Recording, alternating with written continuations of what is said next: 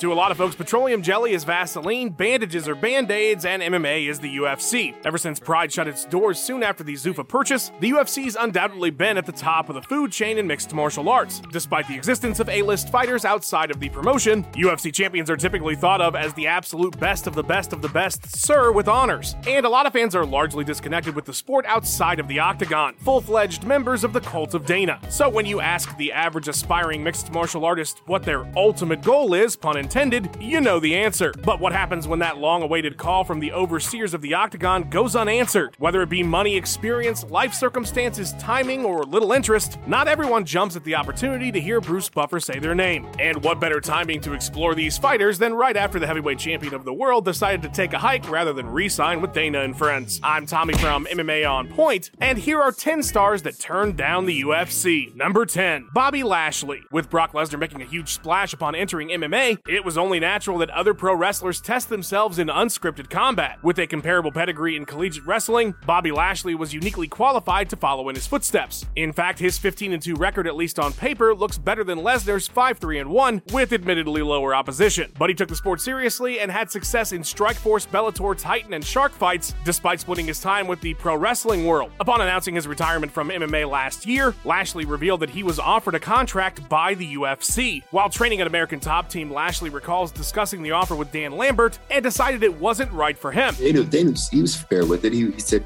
he said, you know, we can't offer him like a huge contract, but we will give him something that he can get his foot in the door and kind of um, prove himself. Being prohibited from pro wrestling was the biggest drawback, especially considering he would have taken a substantial pay cut if he signed on the dotted line. Instead, Lashley headed to Bellator where he racked up five wins and had Scott Coker's blessing to continue hitting people with steel chairs and all that good wrestling stuff. Number 9, Paddy Pimblett. While his most recent win, a controversial decision over Jared Gordon at UFC 282, may have darkened his shine somewhat, Paddy Pimblett is on the short list of emerging stars in the sport, regarded by some as Liverpool's answer to Conor McGregor, the UFC has had their eye on Paddy for far longer than his 2021 promotional debut may indicate. After winning the Cage Warriors featherweight strap in 2016, an offer was extended to fight in the UFC. Pimblett felt he needed more high level experience and rejected the contract. When the Octagon set up shop in Liverpool with fellow hometown fighter Darren Till in the main event, another contract was offered but turned down. When speaking with MMA Junkie, Pimblett revealed the surprising reason why he passed up the offer that time. The pay was better in the regional promotion. Cage Warriors outbid the UFC UFC and was able to retain its standout fighter. According to Paddy, he was making three times what his teammate Meatball Molly made for her UFC debut on that very same card. Even after finally inking his deal several years later, the pay difference still favors his old home. However, the pay cut was offset by bigger sponsorship opportunities and, of course, those payments for all those interviews. Number 8. Gina Carano. In her brief time as an active fighter, Gina Carano was able to draw attention and validity to the underdeveloped women's MMA scene, culminating in the Strikeforce main event against Cris Cyborg that paved paved the way for women headlining major events today. So, after the pop culture hype train of Ronda Rousey was cruising at full speed, it's no surprise that the UFC reached out to the original star female fighter. In 2014, reports began to surface that a rumored fight was being put together between the two. Although Carano hadn't competed since the aforementioned brutal loss to Cyborg, pairing Rousey with the budding action movie star would have been a promotional slam dunk despite the lack of competitive merit. She wants to fight.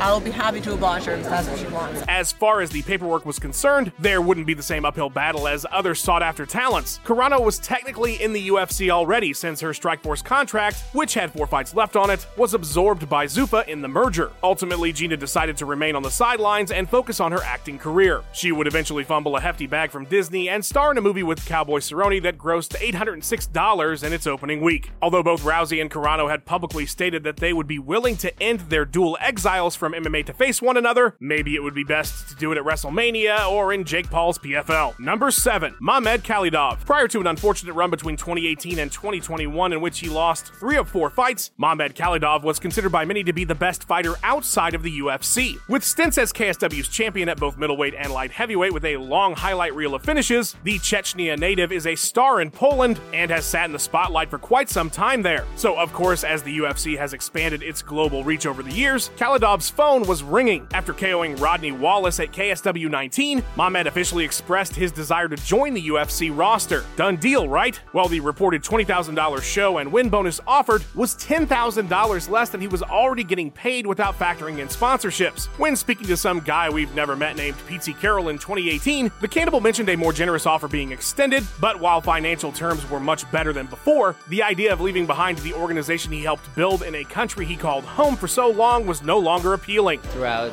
10 years, I've been working on my name. I simply couldn't just let it go like that because it wasn't uh, as profitable for me as it is in here. The idea of leaving behind sold out stadiums and competing against other champions across different weight classes to become a rank and file guy thrown into the shuffle just didn't make sense. It's highly unlikely Mamed ever enters the octagon, but with his recent destruction of Pudzianowski and his heavyweight debut at KSW 77, his phone is probably ringing off the hook if phones still had hooks, but they don't. Number 6. Jiri Prochazka. The UFC light heavyweight roster was in desperate need of new exciting faces when Jiri Prochazka came aboard in 2020. Having just defended the title in Rizin with finishes over UFC vets CB Dollaway and Fabio Maldonado, former Strikeforce champion King Mo, and current Bellator belt holder Vadim Nemkov on his resume, there were high hopes that he could bring that same level of excitement and success to the octagon. He certainly fulfilled those expectations, and with proper recovery from his recent shoulder injury, could once again capture gold and post-fight accolades. His journey to the belt could have come a couple years earlier, though. Apparently, the promotion reached out to Prochazka around 2018, which would coincide with the approximate time he began buzzsawing through Rizin's light heavyweight division. Despite later admitting that joining the UFC was his dream, he declined the initial offer, feeling as though he wasn't ready to step onto the sport's biggest stage. He had more yelling and mountains to do. In between that time and his octagon debut at UFC 251, the Czech Samurai won and defended the first Rizin light heavyweight championship, and certainly upped his value with hardcore fans, eager to see what the knockout artist had to offer outside of Japan. But it sure would have been nice to see the unorthodox striker emerge as a potential opponent for then champion Jon Jones. Number 5. Bibiano Fernandes. When Dream shut its doors in 2012, a wealth of talent Japanese fans enjoyed suddenly hit the free market. One of those names was Bibiano Fernandes, the former featherweight champion who had just won the Bantamweight Grand Prix and divisional crown. His reported signing by the UFC was met with elation and thoughts of him standing across from the who's who of both divisions. His fighter profile was added to the UFC's website, and his first appearance would be against TUF alum Roland Delorme at UFC 149. Unfortunately, a reported injury scrapped the booking. However, there was one small issue with that whole story. He never signed a bout agreement to face Delorme or even a contract to compete in the UFC at all. Fernandes went on record that while he did negotiate with UFC officials, the contract wasn't beneficial enough for him to sign, and that unlike most others in the sport, fighting in the UFC wasn't his dream. Instead, he elected to join ONE FC, where he became a dominant bantamweight champion. Fortunately, the UFC learned from this and no longer announce fights that aren't officially booked. Number 4. Shinya Aoki. Japanese submission specialist Shinya Aoki has been a part of many memorable moments in the sport. However, despite his 20 years of high level professional MMA experience, none of those occurred in the octagon. With appearances in Pride, Shooto, Dream, Strikeforce, Bellator, Rizin, and one championship, it seems as though Aoki has been everywhere but the UFC. It certainly wasn't from lack of trying, though. A 2010 report from MiddleEasy dropped a few details about an offer Aoki was given to make his UFC debut against none other than the lightweight champion BJ Penn, a fantasy matchup that you probably didn't know you wanted until right now. Shinya decided to remain in Japan for the most part, where he would continue to collect limbs and title belts. After making his way to ONE FC, the UFC reached out with another opportunity to make a long anticipated entrance to the number one brand in the sport. However, the offer was rejected yet again, with ONE FC and Evolve MMA founder Chatri Sityodtong announcing that his lightweight champion would remain with him due to more favorable economics. Soon after, Aoki reiterated his commitment to ONE, citing his comfort level fighting in Asia and a lack of desire to reach North American fans. Perhaps his only two stateside appearances, both lopsided losses in cages to Eddie Alvarez and Gilbert Melendez, informed his decision. Number 3. Ben Askren. If you said the name Ben Askren to a newer fight fan, they'd know him as being on the business end of the fastest KO in UFC history, or the first MMA fighter to add to the boxing resume of Jake Paul. But some of us have been around long enough to remember when he was considered by some, especially in the extended absence of GSP, the best welterweight in the world. After the two time Division 1 wrestling champion made his way over to MMA, he dominated dominated Bellator's welterweight division, winning and defending the belt with relative ease. But when his contract was completed, Askren found himself in the middle of an ongoing feud between Dana White and then Bellator head Bjorn Rebney. Rebney's public offer to waive matching rights if the UFC granted Askren an immediate title shot was quickly torpedoed by White, who responded with an apparent lowball offer and public statements that the freshly vacated Bellator champion needed more experience. By the way, this was around the same time the UFC signed his Roufusport training partner CM Punk.